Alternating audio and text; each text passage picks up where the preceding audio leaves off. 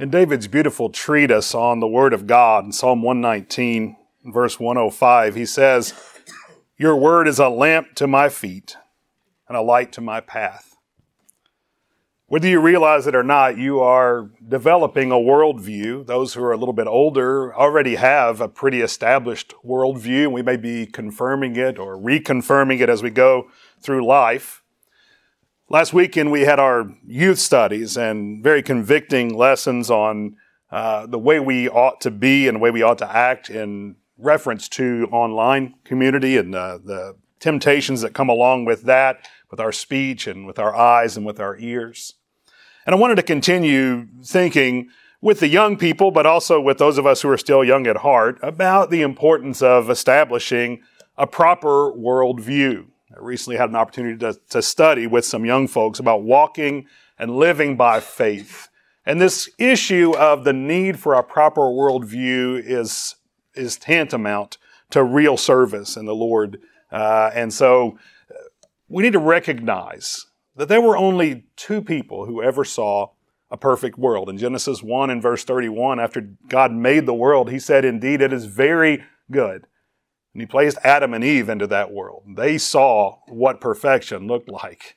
But everybody else, all of us, have only ever seen a broken world. If you turn with me to Romans 8 for just a moment. Romans chapter 8, verses 20 and 21 describe this brokenness. It was broken on purpose, as a manner of speaking.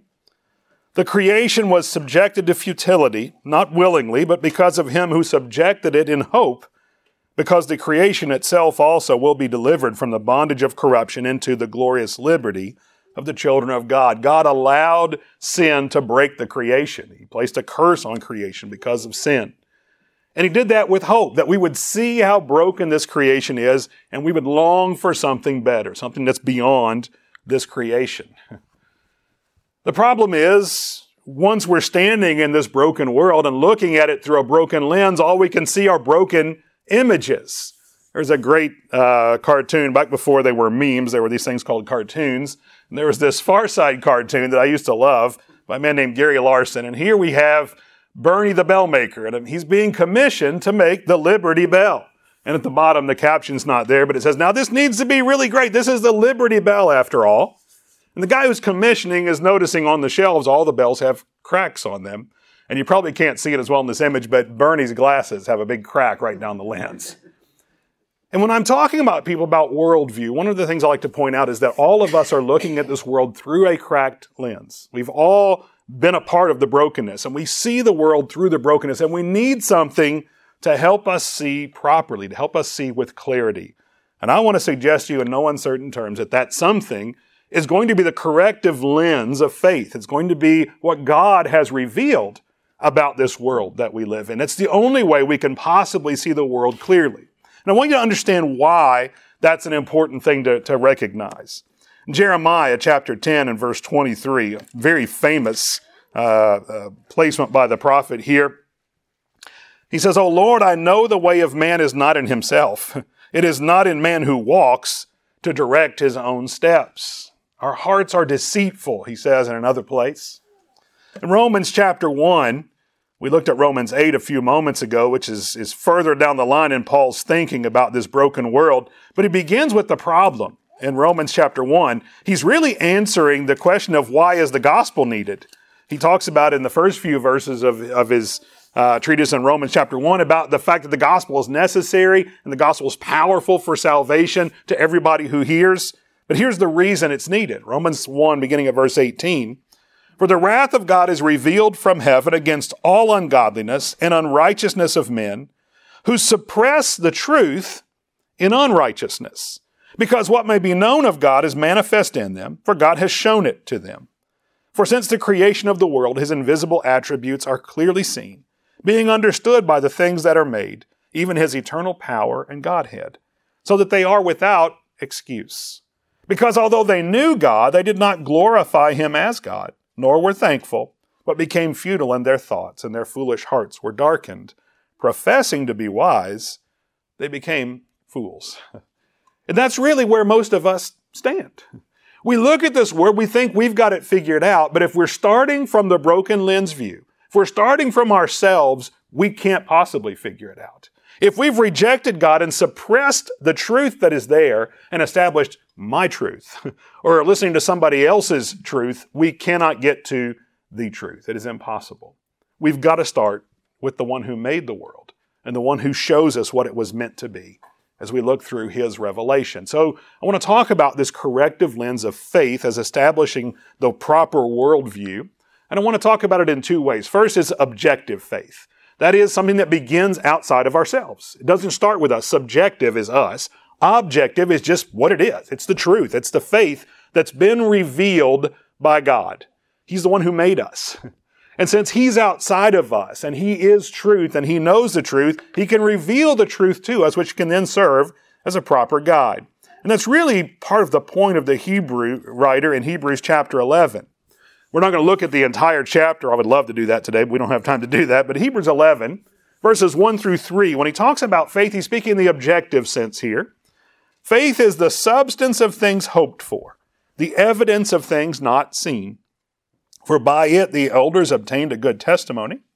By faith we understand that the worlds were framed by the word of God, so that the things which are seen were not made of things which are visible. How do I know that God made the world? Well, he tells me. That's what Genesis 1 is about. And it's repeated over and over. David in Psalm 19 talks about the creation is speaking to us. There's a language that goes out from the stars and from the sun and then Romans 1, Paul says it's been manifest in creation. So the fact that creation exists is proof already there's a creator. You're without excuse if you can look at the creation and say this just randomly happened. But then by faith, by God's revelation, we know how it happened and sort of why it happened and what its purpose is and why it's broken. All of these things are objective. God has revealed them to us. There is a subjective side to faith, though. We need to think about this as well. The subjective side of faith is our response to these invisible facts that have now been manifest. They've been revealed by God. Romans 1, God manifests himself in the creation, but also in the revelation about the creation. And so we live by faith when our actions show that we believe that what God says is true. That's what we have as the rest of chapter 11 of Hebrews. These people that heard what God said, and because they believed God instead of what their eyes were telling them, they went and acted. Noah apparently had never seen rain, and yet he builds this huge boat thinking, well, there's going to be a flood. because God said so. He's divinely instructed. We're told in verse 6 of Hebrews 11, without faith it is impossible to please him. For he who comes to God must believe that he is, and that he is a rewarder of those who diligently seek him. How do we know these things? He has told us. If you will diligently obey my voice, then these things will happen. That's the way that the, the setup is in the Old Testament. And we see that all through the Bible. So by faith, we respond to the facts of God's existence. The things that were invisible that He's revealed to us, we respond to. Let me put it this way. I, I used to study with a family who lived on the 13th floor. And uh, when I first went to visit them, they wanted to show me all around their apartment, and they took me to all the windows and they took me to their balcony. And one of the things I noticed is they had these sort of protective screens up, not just a regular screen, but a very solid screen. And so about our third study in, I asked, Do you believe in a law of gravity? And they said, Well, of course we do. I said, Well, I already knew that before I asked you. And the reason I know is you acted according to your faith. You put up these protective nettings because if somebody had tripped and fallen off your balcony, you didn't think they were just going to float off into space. You thought they were going to fall because you believe in the law of gravity. You were acting consistent with your belief. That's what the subjective faith is. We believe what has been said, and so we act that way. And the importance of establishing a worldview based on what God says can, can be understood now when you recognize that whatever your faith is in, that's how you're going to act. What you believe will determine what your worldview is and where your actions are as you begin to follow that. So there's two main questions we want to ask ourselves as we look at a worldview, as we try to correct what we see with our eyes through the lens of faith. And those two questions are, does God exist? And is the Bible God's Word? In a moment, I'm going to point out that we're sort of presuming both of those today. Uh, I understand that we're, we're dealing with Christians, but these are two major worldview questions. And so, in Romans 1, we were already ter- told in verses 18 through 20 that people that can look and see that there's a world and then deny that there's someone who made the world, they're without excuse. That's evidenced by faith, by the way. There's been a revelation about that. And so we can see that God is there, and we've been told that God is there. In Acts chapter 14, uh, Paul preaching there, uh, he talks about the fact that God has evidenced himself, and here he's speaking to pagans, as he will also in Acts chapter 17. And he starts with God the Creator in both of these uh, uh in both of these sermons that he gives. But in Acts 14, starting at verse 14, when the apostles Barnabas and Paul heard this, that they were going to worship them, they tore their clothes and ran in among the multitude, crying out and saying, Men, why are you doing these things? We also are men with the same nature as you, and preach to you that you should turn from these useless things to the living God, who made the heaven, the earth, the sea, and all things that are in them, who in bygone generations allowed all nations to walk in their own ways. Nevertheless, he did not leave himself without witness, in that he did good gave us rain from heaven and fruitful seasons, filling our hearts with food and, and gladness. One of the things that atheists have a hard time wrestling with is why does good exist if things are just randomly here? That's a hard uh, question. It's the moral issue. And it's an excellent argument for the existence of God. It's part of what has manifest his, his goodness being here. But Paul's argument is God has left himself with proof. You know, you even reached up to these things you call gods because you know there's some other power going on behind what you can see. Well, I'm here to tell you what that is. he is a living God and he's the one who made us all. That was Paul's argument in Acts 14 and also in Acts 17. So, does God exist? Well, you're without excuse if you can look at the creation and think there's no creator. You may not know it's the God of the Bible. You may not think of him in that way, but you better at least be digging if you can see that there's a creation. Don't just say this randomly happened. Is the Bible God's Word? You really have no way around this once you begin to look at the Bible. It's the claims it makes. You're going to have to deal with this at some time or another. 2 Timothy 3, 16 and 17, that the scriptures are inspired of God. They come from His mind, from His heart, from His mouth through the mouth of men, uh, is the way that the scripture describes itself. It says it comes from God. Uh, 1 Thessalonians 2.13, Paul was grateful that the Thessalonians received the things he was preaching not as the word of men, but as it is in truth, the word of God. the Bible makes this claim over and over and over again. Either it is completely rejectable or it's completely the word of God. There is no middle ground. It doesn't allow itself any middle ground. In John chapter 17, verse 17, Jesus prayed, sanctify them by your truth. Your word is truth. There comes that issue of the worldview. Not only is all of this God's word, this is also the truth. If God has spoken it, it's truth. And so we need to wrestle with that. Again, that's really not the focus of our study today. I just want to lay those two things out as we're talking about worldview. We're going to presume that you already believe God exists, or you probably wouldn't be here today. And we're going to presume that you believe the Bible is God's Word. You wouldn't be here wanting to study His Word, the Bible, if you didn't believe it was His Word. But those are two things we're going to have to be able to help others to deal with. That may be for other lessons at some point. The point I want to get to with us is that as we talk about this corrective lens of faith, as we're looking at our worldview, we need to be very careful about what we're hearing.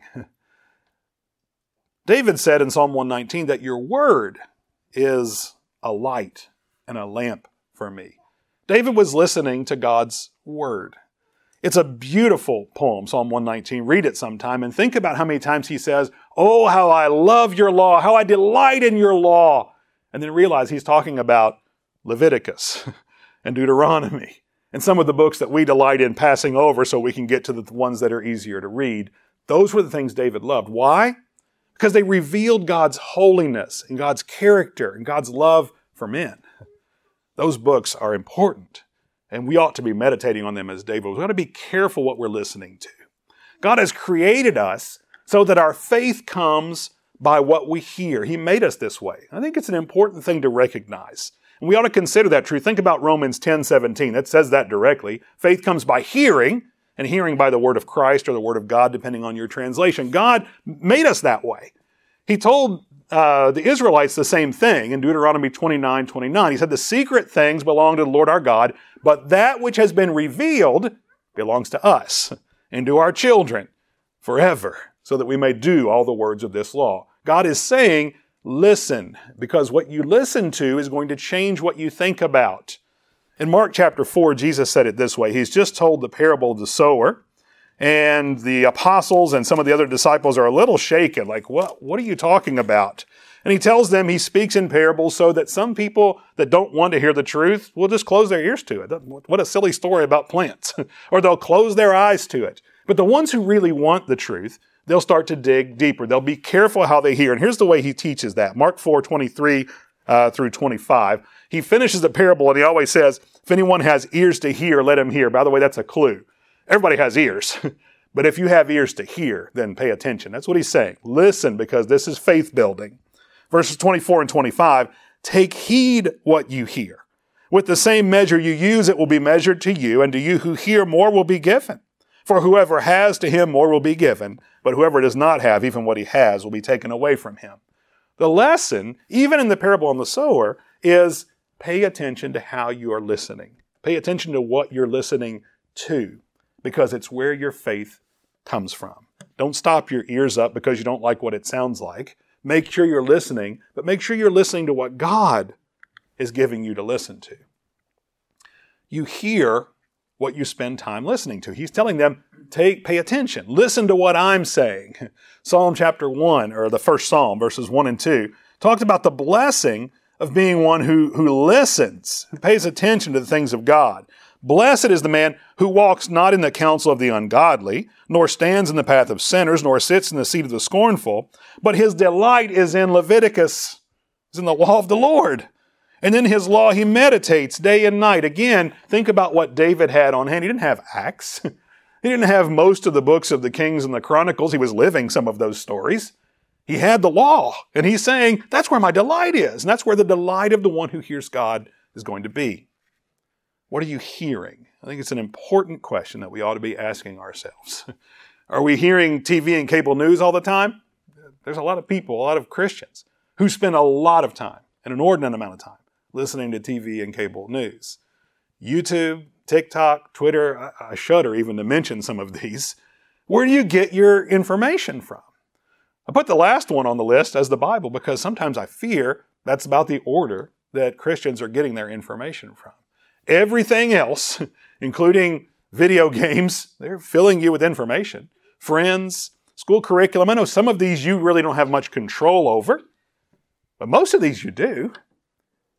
And even the ones you don't have absolute control over, you can determine how much you're going to listen and how much you're going to shut them out. But the Bible ought to be where we're starting with all of this. What are you hearing? Ask yourself that question. I need to ask myself that question more often. There are times when I haven't been listening mostly to God. I've been listening to what's going on around me. When Peter was getting out of the boat to walk with Jesus, he paid more attention to what was going on around him than he did to the Lord, and it began to sink. And we are going to sink in establishing and, and confirming our worldview if we're not listening to God and delighting in His law first off. Think about the importance God placed on the family because of this. I love Deuteronomy 6, verses 4 through 7. The language is beautiful. It, it's so poetic. Again, this is the law, part of the law that David delighted in. I want you to think about the poetry in just the bland Deuteronomy law here. Deuteronomy 6, verses 4 through 7. Hear, O Israel, the Lord our God, the Lord is one. You shall love the Lord your God with all your heart, with all your soul, and with all your strength. And these words which I command you today shall be in your heart. You shall teach them diligently to your children, and shall talk of them when you sit in your house, when you walk by the way, when you lie down, and when you rise up. Teach them diligently. I don't know what your translation says. There's a couple other ways to translate that. I've never seen one that translates the actual sense of the word. It literally means sharpen their heads with it. it's like taking a pencil and putting a sharpie. You want their heads to come to a point because you've put so much information there that you've sharpened them against what the world's going to offer. That's the point. We need to sharpen as iron sharpens iron. That's the idea that comes later. And that's the point here. Sharpen our children. Sharpen our hearts with the Word of God. Such an important role that family plays we're the family of God here. Uh, Grady's mentioned that. We need to remember that. We need each other for this continual sharpening so that we can be hearing the Word of God. We need to be encouraging each other to be doing that daily. So God has made us so that our faith comes from what we hear.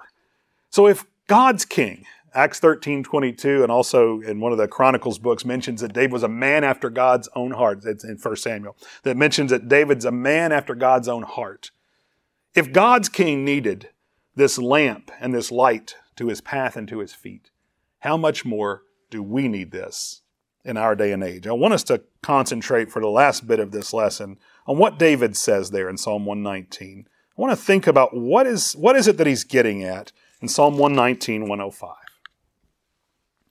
So I want to look at David's metaphors here of lamp and light. And to do that first, I want to turn off the lights. Imagine that we turn off all the lights in here. This would be pretty dark in here. You can see a little bit of light from the hallway. What if we plastered those windows up and we just sat here in absolute darkness for a little while? What do you think would happen? Probably somebody would start giggling people would start fidgeting uneasily. The giggling would be a response of fear. Like, I got to make some sort of noise. It's too quiet. It's too dark. Something's not good in here. In the darkness, we begin to recognize how much we need the light. When Christopher was a, a very young child, under one year, two years of age, he had this little ball he used to like to throw into his room, and then he'd go and chase it, and he'd throw it out, and then he'd chase it, and he'd throw it back in. Well, one evening, the lights were off in his room and he threw it in there and he got to the door and stopped. we had never been talking to him about the darkness or anything like that. He just stopped and he would not go in and get it. And we said, What's the matter? He said, Afraid. he was afraid of the darkness. You don't have to teach that. it is natural. God intended for us to fear the darkness, and yet so many of us don't fear it as we ought to.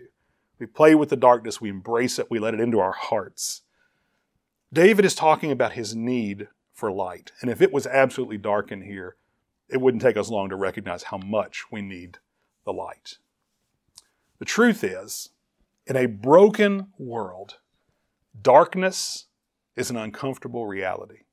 It's just there. We don't like to think about violence, sickness, death, all of those things that are the futility that the world was subject to, but every one of us has been touched by it. All of us, in some way or another, have lost someone we loved. All of us. All of us have been sick or have been with people who are very, very sick. We don't like to think about it. We all hear about people that go into schools and shoot up innocent little children. In Brazil, for some reason, right now, there is this sort of uh, recurring thing with people going in with machetes and hacking little children up. They're not shooting them, they're hacking them up with machetes. It's happened several times. This is an evil world that we live in, and we know it and we see it. The darkness is all around us. We don't like to admit it, but evil exists. Think about it in Matthew 6:13. Deliver us not in temptation, but keep us from the evil one. right there. In this great positive prayer, there's a reminder that there's evil. Ephesians 5:16, the days are evil. Redeem the time because the days are evil. In Ephesians 6, verse 12, we wrestle against the powers of wickedness. There's wickedness out there. Verse 13 says, be able to stand and stand strong in the evil day, taking on the armor of God. It's evil. In 1 John 5, 19, we know that we're of God, but that the world is of the wicked one.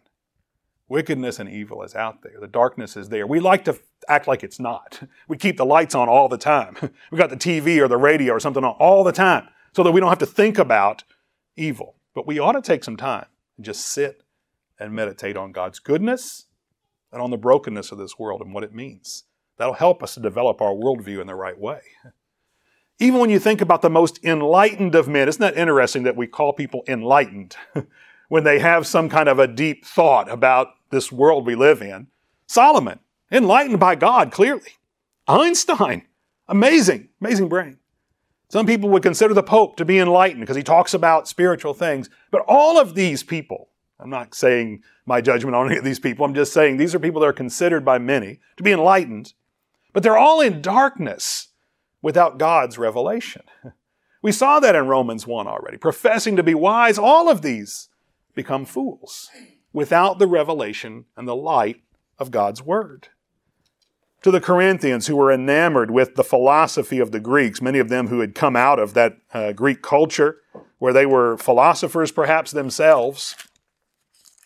I love the way Paul talks about the darkness of their thinking.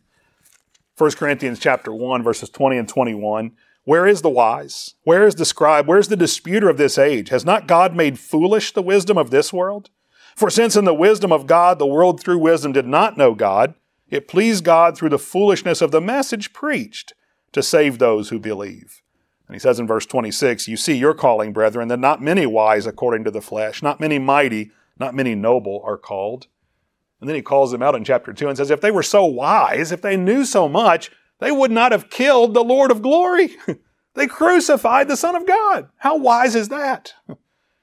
Darkness is what the wisdom of this world amounts to.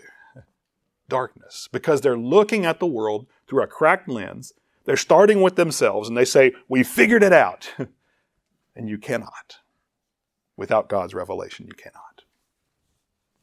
So, what about those who claim to be enlightened today? It doesn't take long to have the brilliant minds of our age talking about their truth and what they see as enlightenment and leading people into devastating, devastating consequences from following the quote unquote light of this world. Ecclesiastes chapter 1 says, There's nothing new under the sun.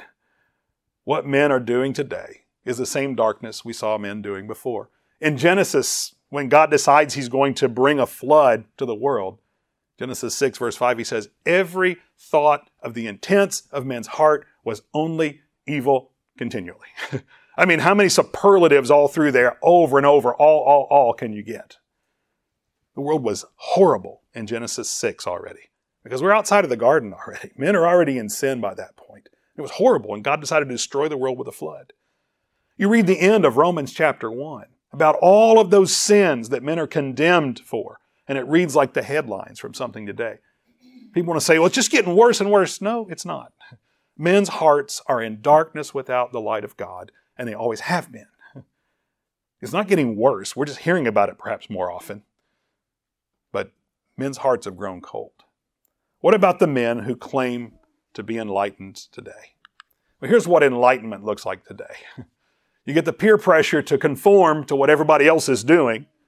But enlightenment brings about ruined marriages, brings about loneliness, brings about false religion, transgenderism and homosexuality. That's considered enlightened thinking. Abortion and reproductive rights, pride in every sense, political division, feminism, drug and alcohol abuse, all defended by these enlightened minds. What we need to do is shine the light of God's Word into that darkness. What does the light of God's Word reveal about all of those issues? You think about all those issues that our young people are facing. Not just our young people. We're all facing these same issues as we go out into the world. Darkness that's parading itself as light, and enlightened thinking is all around. We need to shine the light of God's Word. 2 Peter chapter 1 and verse 3, we're told that God's divine, divine power has given us all things that pertain to life and godliness through the power of the gospel. Do we believe that? Do we think that the gospel is sufficient to guide us in our lives and everything we need to do daily here and in our pursuit of godliness, the things that pertain to God? Do we believe that? Because I don't think we do. So often we think, well, that's only good for religion. And so I'll, I'll keep that on Sunday or maybe during midweek study. Life is what happens every single day. And if I'm not doing life right, I'm not going to be doing religion right. My life needs to be my worship to God. My time together with the brethren, an extension of that worship, a blessing of getting to bring that worship corporate, bring it together in the body. But if my life is not guided by God, then this is just so going through motions when we're here together today. Our worldview is not just what we do on Sundays. Our worldview is what we think of the world on all the days in between and how much we're in the darkness in all those days in between. God's gospel will give us everything we need for life and godliness and all those in betweens. That's where we need to be living the gospel and sharing the gospel and shining his light. So think about David's metaphors here. He says, I have a lamp to my feet. So we're in that dark room and somebody strikes a match. That's amazing. All of a sudden, after all that darkness, there's a little bit of light. We can see a sort of a circle of light around that person, sort of like in the image here. But how much is that person going to be able to see beyond that circle of light? Now, I imagine everybody's going to start crowding around that person because everybody wants the light. But how much can they see beyond that circle of light? Not much. Is it good to have that light? Absolutely. It's necessary. Faith in God's Word will give us real help for immediate needs. But that's not all it's meant to be. That's the way some people use God's word, though.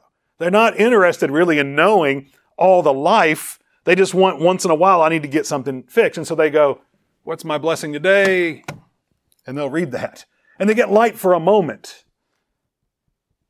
But I dare say, reading the Bible that way, you're not going to understand even the light that you're given for that moment. But it is a lamp for his feet. David needed to see where he was stepping. What about the second thing, though? A light to my path. Both of these are necessary. My parents used to go camping in Indiana, and there's a place that had a lot of rattlesnakes where they would go. And they thought the rattlesnakes were only out during the daytime. and so at night, they would take their little flashlight and they would go out to the, to the bathroom and they would hike down this trail. They knew there were rattlesnakes there, but they didn't think they were out at night. And with their little flashlight, they couldn't see much until one of the rangers came along one day and said, You know, these paths are full of rattlesnakes at night. This is the place between the trees where the ground stays warmest. They all come out at night to lay on these paths. It would have been really nice to have had a light that would shine out way in front of them instead of just this sort of lantern type light they were using that could only see right where their feet were. They needed something to show them the dangers that were ahead. A lamp to our feet is necessary for, for moments, for the things we need right there. But we need a path and a clear vision. And that's really where our worldview will take us. Faith in God's Word provides a real plan for future direction. That's what we need. It's good to see what's going on right here. It's even better when I can see this and also where I need to get to. And that's what God's Word provides. And that's what David's talking about in this particular psalm. His worldview was based on seeing God clearly now and seeing God clearly where he's headed. So a lamp to his feet would provide light for daily immediate sight. That's what he needed. But it would also keep him from turning aside to the right or to the left. Because if all you have is that circle of light, you're going to be careful where you step, right? You're walking through the woods in the middle of the night, there may be a cliff right there that you can't see. So you're going to use that narrow path of light to keep you from turning to the right or to left. Our reading in Deuteronomy 5 earlier talked about that concept. Don't turn to the right hand or to the left hand. We were told some of the kings that did the, Lord's will did not deviate to the right or to the left. I love this blessing in Isaiah 30 that, that ties to this image. He's talking about in the restoration, when he, when he brings his people back, he's going to guide them more carefully. They're going to be willing to listen, is the point. But Isaiah 30, starting at verse uh, 19. For the people shall dwell in Zion at Jerusalem. You shall weep no more. He will be very gracious to you at the sound of your cry. When he hears it, he will answer you. And though the Lord gives you the bread of adversity and the water of affliction, yet your teachers will not be moved into a corner anymore, but your eyes shall see your teachers. Your ears shall hear a word behind you saying, This is the way, walk in it, whenever you turn to the right hand or whenever you turn to the left. I just wanted to get to that point. See how beautiful that is, that concept? as you're walking, you'll have the light of hearing God's word so that as you begin to step, you'll say, No, that's not the right way. It's this way. this is the way. This is where you need to walk. And you walk in that as you begin to deviate to the right or to the left, the word will be there and it'll, it'll whisper to you. This is the guidance of the shepherd. This is the guidance of, of God in this new promised kingdom. What a beautiful blessing that is. So, Ephesians 5, we were talking about the days being evil. The context there in Ephesians 5 is look carefully how you walk. Look circumspectly, is the word literally there. Look in all directions as you're walking, and then take careful steps, allowing the light of God's word to illuminate where you are. But a light to the path is a light for long term vision, for direction. It'd be nice to have that light right here, but we, we've got to move. We can't just stand still. And so as we're walking and trying not to step off to the right or left, it'd be nice to know that's the direction I want to go to. And so that's what the Bible also provides. Think about working a maze or a puzzle. What would make it easier to solve? I, have watched my kids. I, I love mazes and, and, puzzles, and I've watched my kids work them uh, for a long time as well. What would make a maze easier to solve? well, when you get stuck sometimes, don't you just go to the exit and work your way back? And all of a sudden, well, that, that, that's how you get there. What about when you're working a puzzle? You don't start with all those mixed up colors in the middle. You look for the edge pieces, right? You want a framework to work from. So if you're working a maze or a puzzle, working it backwards or building the edges first always helps. God's Word is like that in a sense. God's Word provides a framework. God's Word states the end from the beginning. so that we can see where is the direction I really want to head. That's what my worldview ought to be focusing on, is how I'm going to get there. And if I've got a worldview that's in this broken world, that's about as far as I'm going to get. I'm going to end in despair, like Nietzsche, who rejected the concept of God and then died in despair because his whole philosophy didn't give him anything to hope for. You can't do that. God is giving us hope and extending light to us. In Isaiah 41, this challenge that he lays down to the idols, I just love this. Isaiah 41, starting in verse 21. Present your case, says the Lord. Bring forth your strong reason, says the king of Jacob. Let them bring forth and show us what will happen. Let them show the former things what they were, that we may consider them and know the latter end of them. Or declare to us things to come. Show the things that are to come hereafter, that we may know that you are gods. Yes, do good or evil, that we may just be dismayed and see it together. What a great challenge. God is the one who's revealed the past to us when you think about it. Our history that we know the most about, the history that's been most confirmed, is all that God's revealed in the Old Testament. But He's also been able to reveal things that were centuries in the making. And at the time He's writing this, He's revealing by name uh, a king who's going to come along more than a century later. Incredible. The idols can't do that. Men's enlightened vision of the world can't do that. God can do that. He can tell you exactly where this world is headed and where you can be headed if you're willing to be with Him. In Mark 13, 23, dark times were coming for the apostles, and Jesus said, See, I've told you all things beforehand, so that when they happened, you will not be shaken. he was preparing them. There are dark things in this world, but God is preparing us for those. In John 16, 4, he told the apostles he would reveal all truth through them, that they couldn't handle everything he could tell them at the moment, but later he would tell them all things and reveal truth to them. That's what we have as we make our worldview based on what the Bible has revealed. We need a lamp for our feet. We absolutely need it. We need to know whether we're going to trip in the moment. But we really need light for the future, and we need to be planning our future based on what God has revealed. There's an anonymous saying that a journey of a thousand miles begins with a single step. That is true. you got to take the first step. You got to be willing to step, but you can only step where you can see. And since our journey is eternal. That's what God promises. It's not going to end when this world ends. Our journey is eternal. My desire for you, and I hope that this lesson will help you to think that way, is that every step of yours should be in Christ. Here's the way the Apostle John puts it. I, I just love his language and love knowing how uh, intimately involved he was with Jesus. He's the one who's laying on the Lord's breast at the supper. And he's the one who starts his gospel saying, We've seen and, and tasted and touched and held and beheld. And this is, the, this is the Lord of glory, and we were a part of this. And I just want you to be a part of this.